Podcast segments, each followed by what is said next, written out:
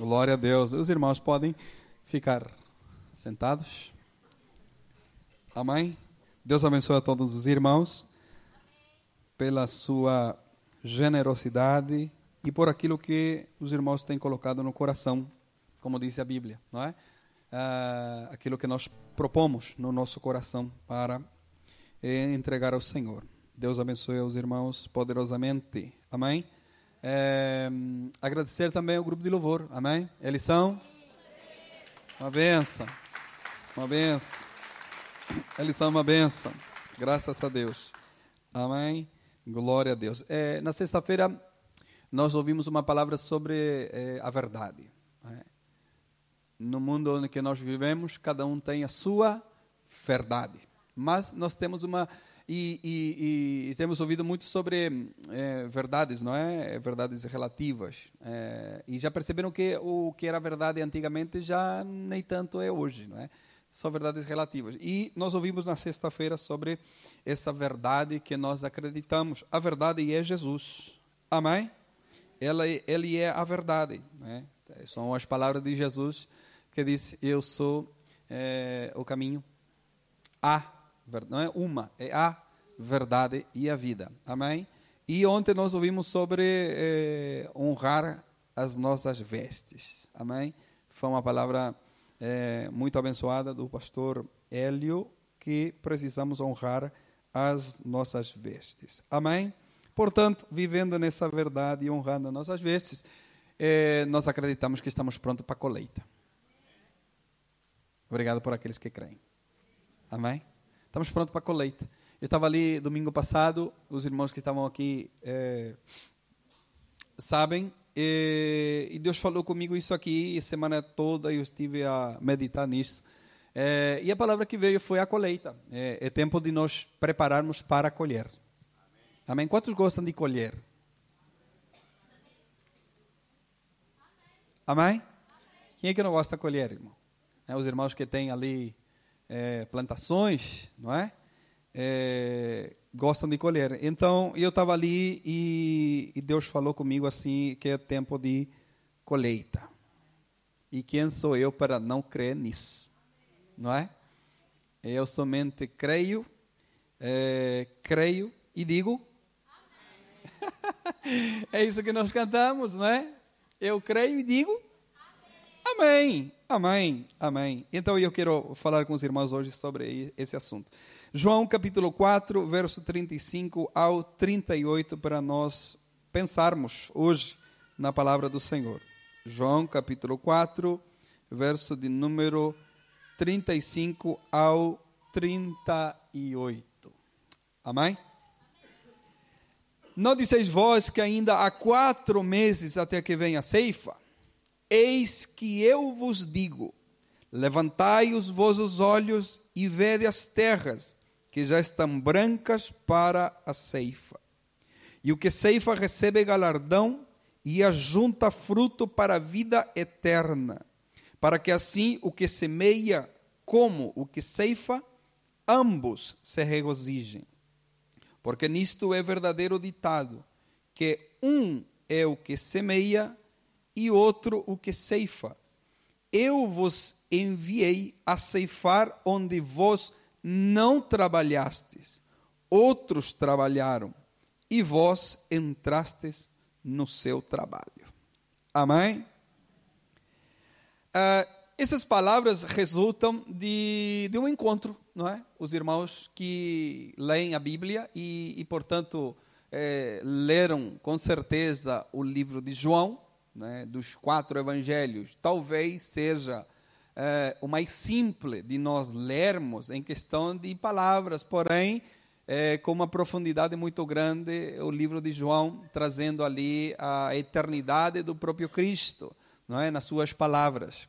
É, e também nós, às quarta-feira, às quarta-feira, 20 e 30, estamos estudando o livro de João, estamos lendo o livro de João. Se você quiser fazer parte também do grupo, pode fazer parte.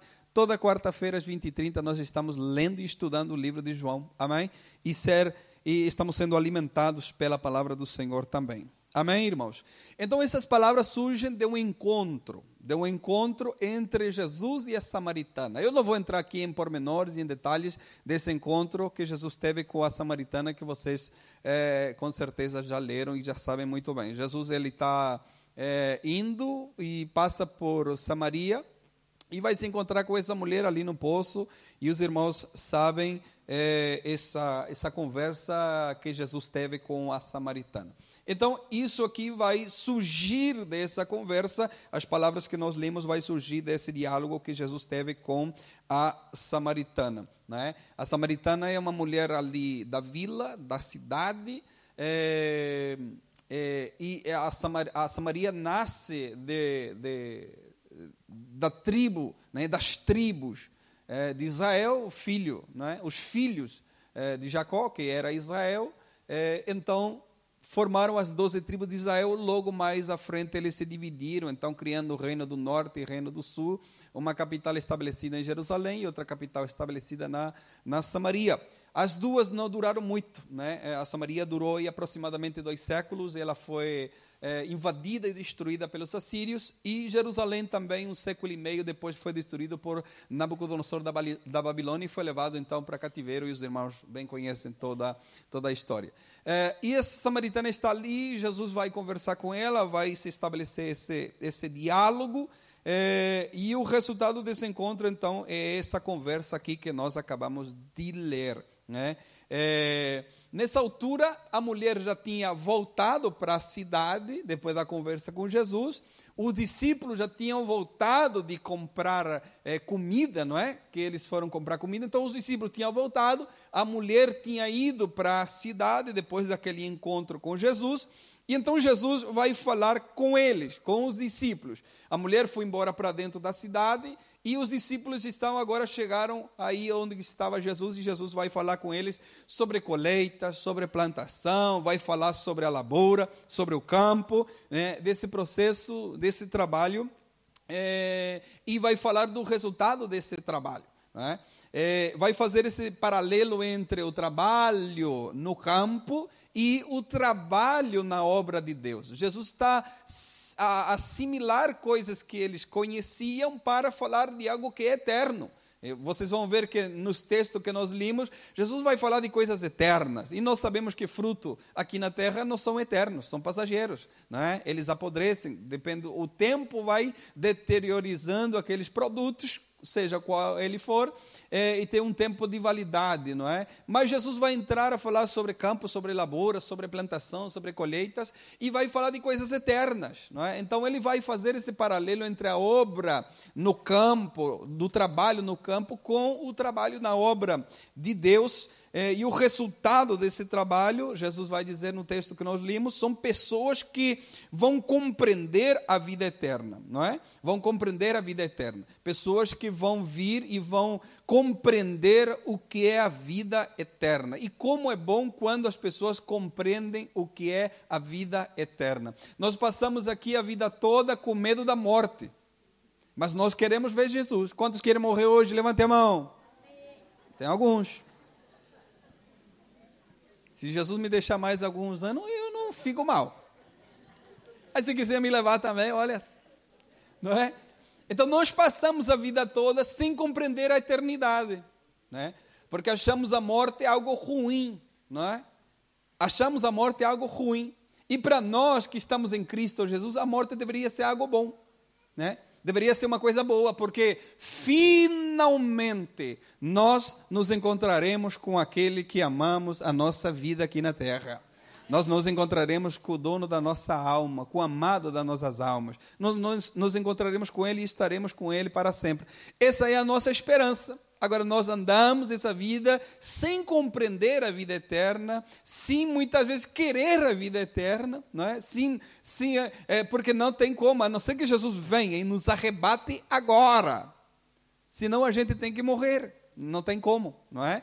É, então, é, nós precisamos compreender essa vida eterna. Então, o resultado do trabalho na obra de Deus aqui, e Jesus falando com seus discípulos, é que as pessoas compreendam a vida eterna. Não é? Que as pessoas compreendam o que, que é a vida eterna. O resultado do trabalho que eles estão fazendo é pessoas compreendendo a vida eterna e querendo passar a eternidade juntamente com Cristo. Amém? Amém. E então, é, quando nós falamos desse assunto de lavoura e campo, é, e com certeza os irmãos que trabalham nisso, que é, fazem disso o seu trabalho, fazem disso o seu hobby, não é? O seu, a sua distração, não é? É, é, compreenderão tudo aquilo que nós iremos falar hoje. Mas eu queria me fazer algumas perguntas aqui é, referente a esse trabalho no campo, né? Eh, eu queria fazer aqui algumas perguntas e eu fiz algumas perguntas aqui. Primeiramente, a pergunta que eu me fiz é: eu fui plantado ou fui enterrado? Porque há uma diferença entre ser plantado e ser enterrado. Ninguém que vai trabalhar no campo diz: é para vou lá enterrar algumas sementes. Não, ele vai plantar algumas sementes. A ação é a mesma, só que a intenção é diferente. A semente vai ficar debaixo da terra na mesma. Mas nós não enterramos, nós. Então, essa é pergunta que eu me fiz, e eu quero que você se faça também. Será que eu estou plantado ou estou enterrado?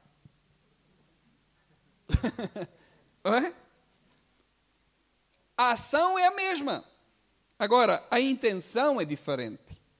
Uma coisa é a gente ir lá enterrar semente, uma coisa é a gente fazer um buraquinho, colocar semente, Dou mais um passo, vou meter aqui outro, vou fazer um buraquinho.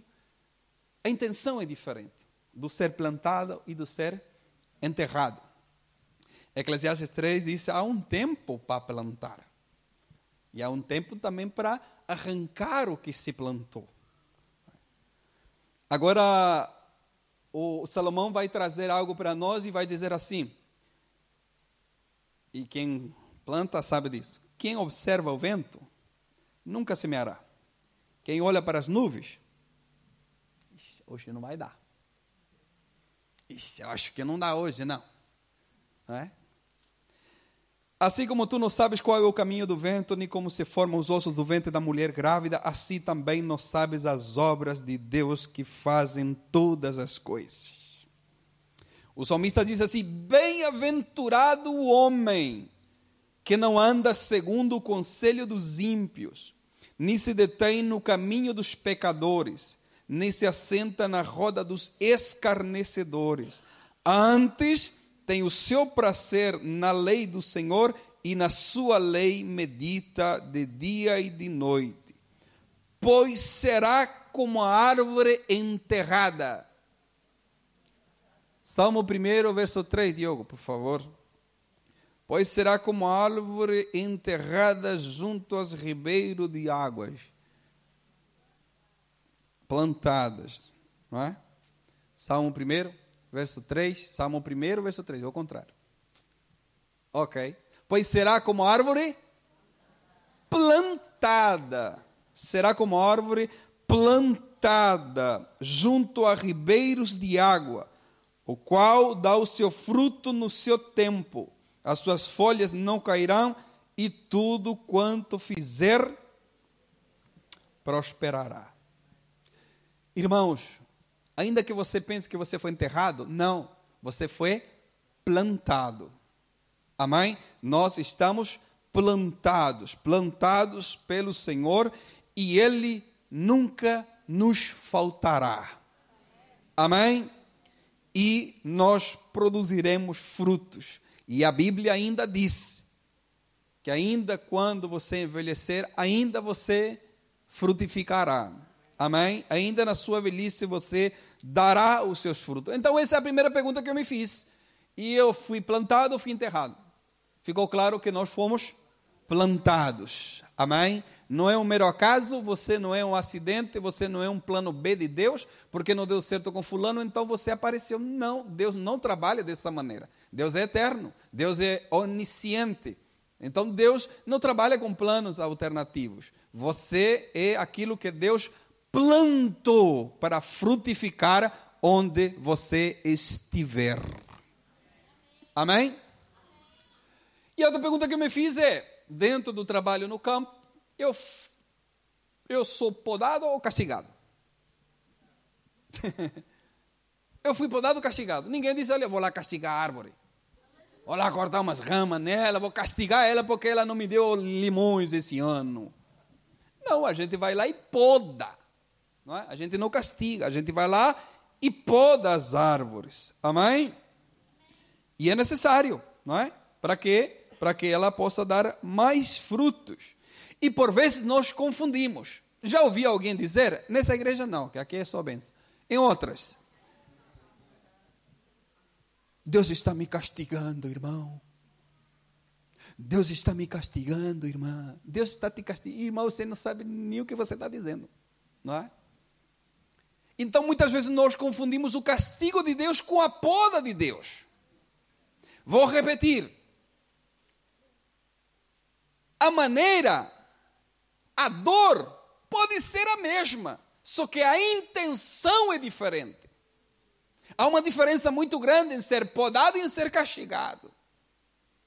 Então, muitas vezes nós estamos sendo podados por Deus para que nós possamos dar mais frutos e nós estamos na condição de vítima, dizendo: Deus está me castigando.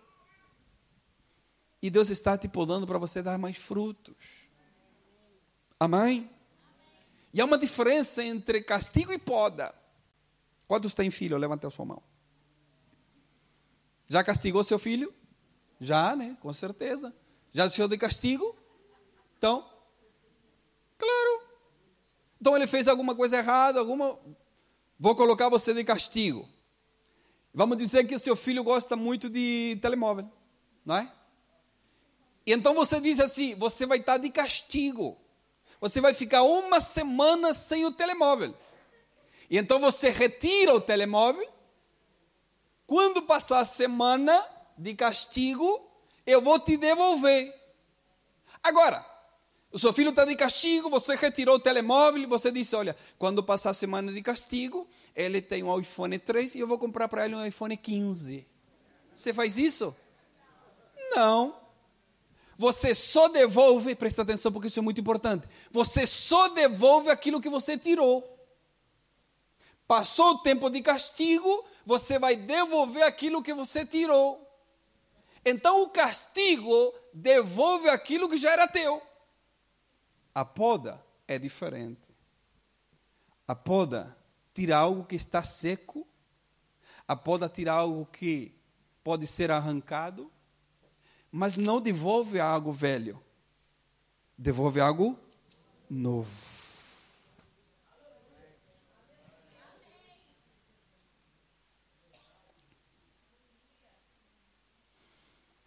A poda te tira algo velho e te dá algo novo e ainda melhor.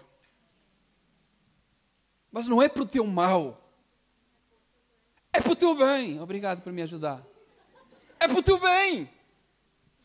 Vai te, vai te tirar algo que não presta, é seco, não vai frutificar mais e vai te devolver algo que é novo e vai fazer com que você frutifique mais ainda. Amém? Não é castigo. Diga comigo. Não é castigo. É poda. Deus está podando. Amém? E nós pensamos muitas vezes que as perdas são castigo. Não, as perdas muitas vezes são podas. Não é? É poda. E uma boa notícia nisso é que as podas sempre acontecem antes da colheita. Amém? Jesus disse no João 15, 1 e 2: diz, Eu sou a videira verdadeira, meu pai é lavrador.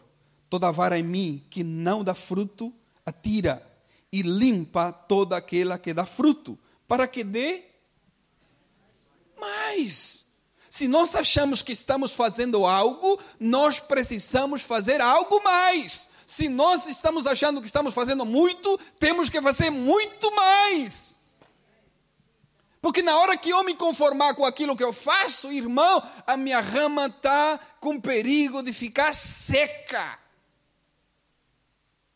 Eu preciso é passar por esse processo de poda, arrancar aquilo que está velho, que está seco, que já não frutifica mais, para que possam vir novos renovos e eu possa frutificar ainda mais.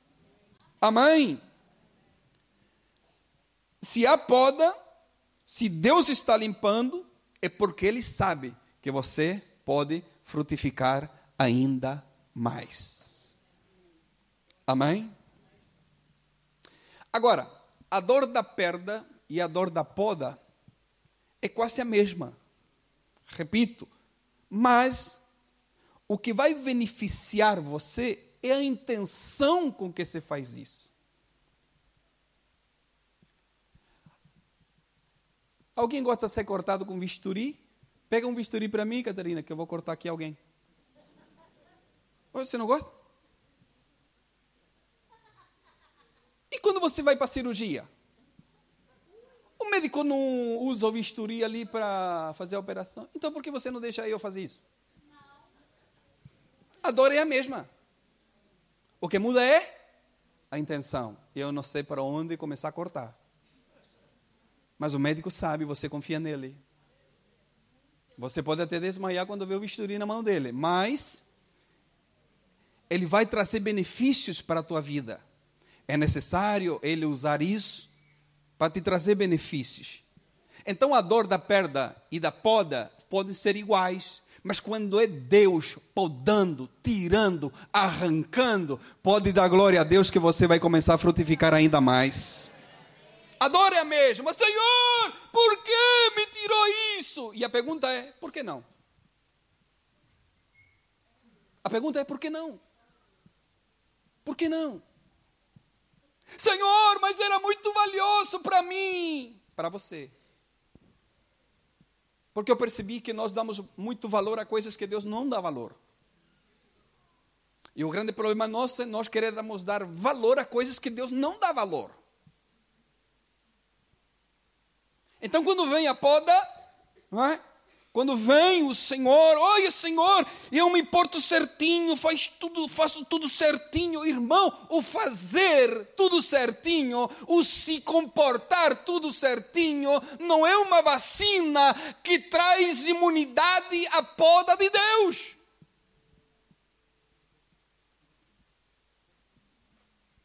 Se Deus achar que Ele precisa podar, ele vai fazer, irmão. E aí vem as orações, né? As orações. É... Se Deus me ama, por que, que Ele deixou que eu perca tudo isso? É? Se Deus me ama, por que perdi essas coisas de valores? Irmãos, o grande milagre não está naquilo que você perdeu. O grande milagre está naquilo que ficou.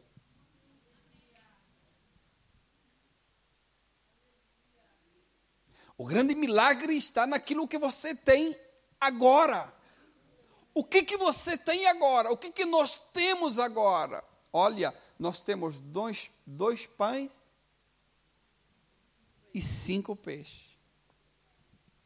É o milagre de Deus. O que, que você tem? Olha, não tenho nada a não ser um pouquinho de azeite.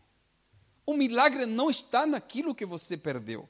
O milagre está naquilo que você tem. Naquilo que ficou. Amém? Se foi, se Deus tirou, glorifique a Deus porque Ele sabe o melhor para a tua vida. Aquilo que Deus arranca de nós e aquilo que nós perdemos e estamos em Deus, olha, é a melhor coisa que Deus fez na tua vida, na nossa vida. Amém? Uma tradução disse do livro de João, no capítulo 4, verso 35. Vocês costumam dizer: daqui a quatro meses teremos a colheita. Mas olhem e vejam os campos, o que foi plantado já está maduro e pronto para a colheita. Na tradução que nós lemos, Jesus disse: Eu vos digo que o que foi plantado já está maduro e pronto para a colheita. Talvez para eles, olhando no, no cronograma daquilo que se planta, porque tem hora para plantar. Tem hora para plantar, senhores agricultores? Tem, não tem? Tem hora, tem mês. E tem hora também para colher. Olha, eu plantei aqui, mas daqui a três meses, daqui a quatro meses, eu sei que vou lá colher, não é? Vendo pelo cronograma normal, é claro que ainda faltava algum tempo para a colheita. Então Jesus diz: Olha, vocês dizem que ainda falta quatro meses, mas eu vos digo: levante os vossos olhos e vede para os campos, eles já estão brancos para a ceifa. Amém? Então, Jesus está dizendo que não tem que esperar mais o tempo normal. Não tem que esperar mais aquele tempo que eles estão achando que eles vão colher. O tempo é quando Jesus disse. É? Eu vos digo que agora está pronto, a colheita está pronta. Levantem seus olhos e preparem-se para a grande colheita. Amém? Então a mulher ela vai lá, uma mulher é a, a, conexão entre Jesus e aquela cidade, a mulher leva a mensagem. Quando a mulher leva a mensagem, o povo não demorou.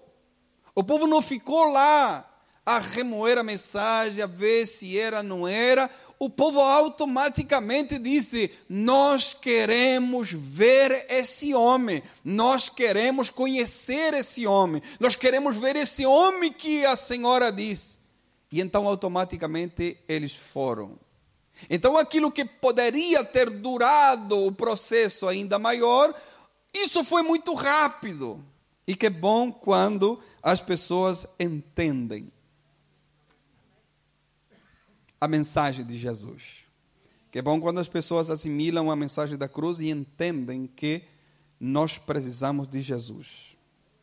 Amém? A semente que a mulher vai plantar no coração daquele, daqueles, daquela cidade, daqueles homens, daquela cidade, é, nasceu e cresceu muito rápido. Não é? A mulher vai depositar aquela semente, vai crescer no coração daqueles homens e eles vão lá para olhar Jesus, não é?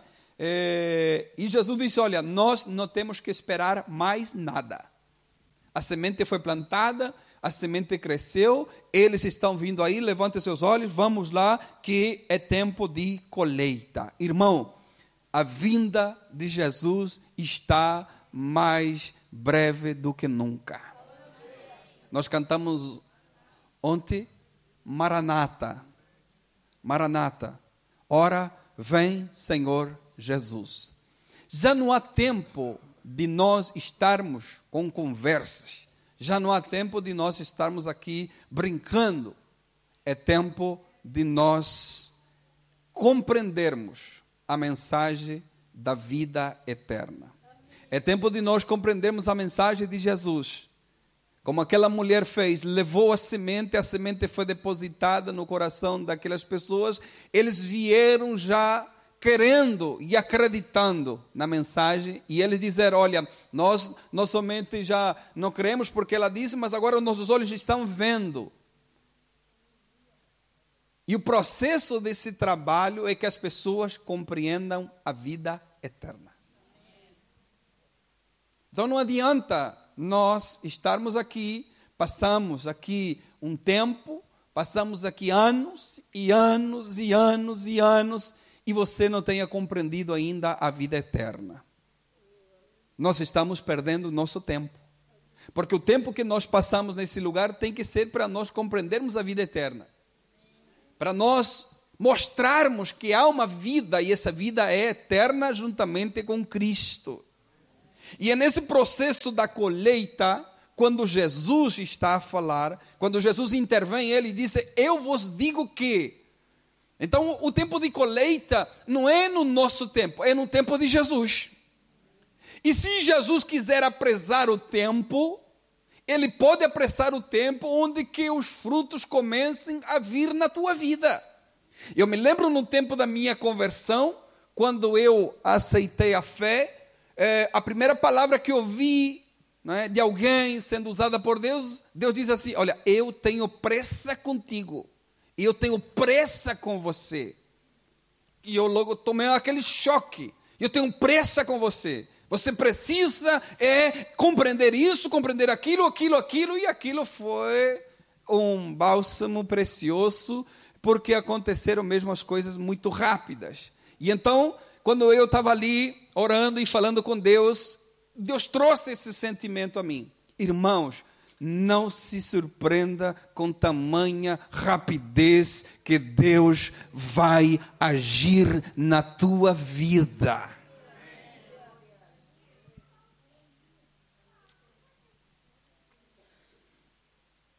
Essa colheita será muito antes daquilo que você pensa.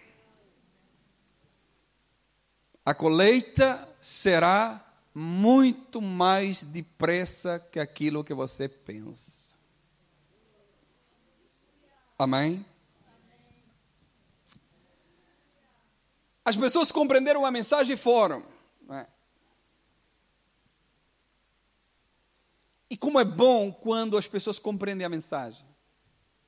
Sabe por quê? Porque quando as pessoas compreendem a mensagem, ela tem pressa por dar frutos. Quando as pessoas compreendem a mensagem, ela tem pressa por dar frutos. Ela tem essa necessidade de dar frutos. Ela tem necessidade de ser trabalhado por Deus, moldado por Deus, podado por Deus, porque ela necessita dar frutos. E muito bom quando nós compreendemos isso. Deus não me tira por mal, Deus me tira porque é para meu bem. Deus não arranca porque ele é mau. Não, Deus arranca porque isso é o melhor para a minha vida. É Deus trabalhando na nossa vida. O Deus que nós servimos não é aquele que dá, dá, dá, dá, dá, dá, dá, dá, dá, dá. Seria muito bom, né? Só que levaria a nossa vida à perdição. Imagina se Deus nos dá tudo aquilo que pedimos. Já parou para pensar nisso? Não, Deus não trabalha. Ainda bem que Deus não trabalha assim. Não é? Deus ouve, claro que ouve, mas Deus sabe o melhor para a nossa vida. Por isso ele decide não nos dar certas coisas. Porque, sobretudo, ele conhece melhor a nossa vida do que nós mesmos. Então, nós tem coisas que nós vamos nos fartar de orar e Deus jamais vai nos dar. É duro ouvir isso, não é, irmãos? Mas é a verdade. Nós vamos nos fartar de orar por coisas que Deus nunca vai nos dar. Por quê, pastor? Porque Deus te ama. Porque Deus ama a tua alma. Porque Deus quer que você compreenda a mensagem, viva essa vida, mas pensando numa vida eterna juntamente com Ele. Amém? É tempo de colher. Amém? E temos que nos preparar para isso. Amém? É tempo de colher, irmãos. É tempo de colher. Amém? Nós estamos nos preparando para uma grande colheita. Amém? Nós nos estamos preparando para uma grande colheita. Sabe o que eu escrevi aqui? Por isso que eu perguntei no começo se tinha alguém que estava vivo. Sabe por quê? Porque aquilo que não te mata te fortalece. É difícil? É. É complicado? É. Tem vezes que não dá? Tem. Mas se isso não te matou, pode ter certeza que isso fortaleceu-te. Amém? Te fez mais forte. Estás pronto para mais uma, uma poda. Estava conversando com um homem que eu gosto de, de saber das coisas, né? Não sei se os irmãos conhecem. Tem um prego bem grande assim, chamado gavilha. Gavilha? Ca? Cavilha, isso, cavilha. Gavilha, já inventei o um nome. As cavilhas né, são grandes. E um dia eu conversando com o homem, ele vem com um punhado daquilo. E ele diz: Vai fazer isso, o que com isso? Eu disse: Olha, vou meter nas plantas. Meter nas plantas? Mas como assim? Vou meter nas plantas isso aqui. E ele começou. E eu falei, meu Deus do céu, ele vai matar a planta. E ele me disse, não, pastor. Eu estou metendo as cavilhas. Estou metendo as cavilhas para que a planta possa ter ferro. Daqui a dois, três meses, eu vou vir de novo e vou dar mais umas marteladas nela. Para que ela ganhe mais ferro. Irmão do céu, isso abriu os céus. Eu disse: é isso, crente. Deus está batendo a, a, a cavilha. Deus está metendo cavilha na tua vida. Não é para te matar, é para você ficar mais forte a cada dia. Passou, mas não aguento mais. Aguenta aí que mais dois, três meses ele vai vir de novo, vai dar umas marretadas, ela vai te dar mais ferro e você vai glorificar a Deus por isso.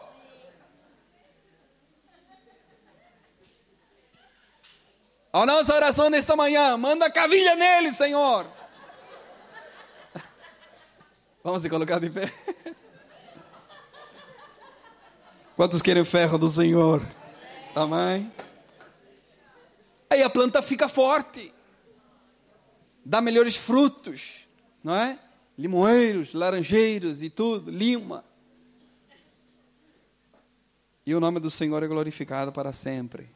Amém? Se alegra em Deus, glorifica Ele, porque Ele é aquele que trabalha na nossa vida. Amém? Em tudo precisamos dar graças a Deus. Amém?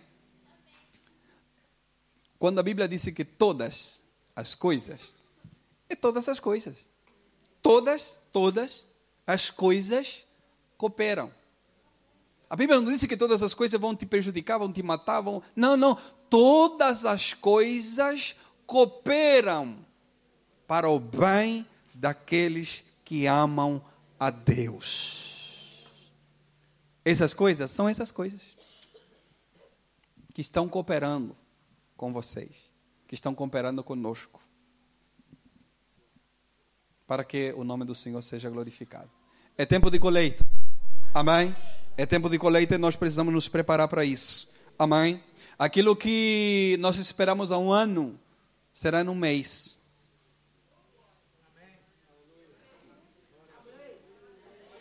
Aquilo que nós pensamos que era uma semana será num dia. Deus está encurtando os tempos.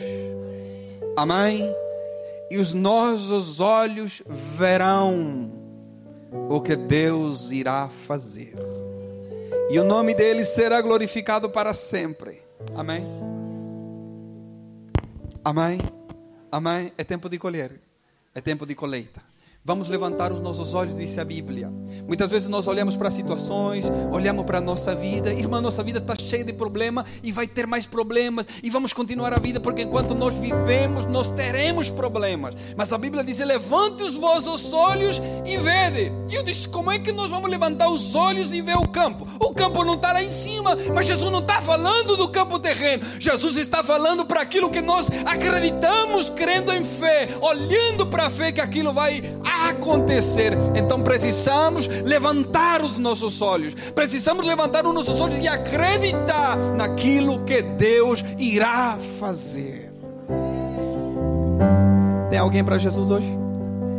Tem alguém que deseja aceitar a Jesus como Salvador hoje? Pode vir aqui na frente e nós vamos orar por si. Nós vamos orar pela sua vida. Amém? Se você ainda não tomou essa decisão, a decisão é hoje. Jesus está aqui. Amém.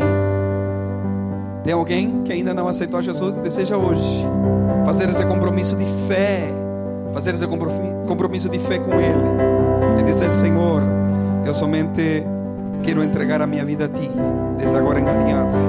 que o Senhor seja o meu Salvador, o meu Senhor. Tem alguém? Tem alguém? Amém? Tem alguém? Pode vir aqui na frente, nós vamos orar. Vamos orar pela sua vida, pela sua casa, pela sua família. Amém. Glória a Deus. Feche seus olhos. Vamos orar em nome de Jesus. Querido Deus eterno Pai, nós queremos elevar a Ti a nossa voz, Senhor, nesta manhã, acreditando na Tua palavra, acreditando naquilo que o Senhor disse: Eu vos digo. E quando o Senhor disse, as coisas acontecem. Pai, queremos, Senhor, ah, Senhor, acreditar nisso que o Senhor disse: Eu vos digo. Nós acreditamos no tempo de colheita no tempo do sobrenatural do Senhor sobre a tua igreja, sobre esta casa. Nós acreditamos, Senhor, no sobrenatural do Senhor sobre nós. Nós acreditamos que o tempo não é nosso, é o tempo do Senhor.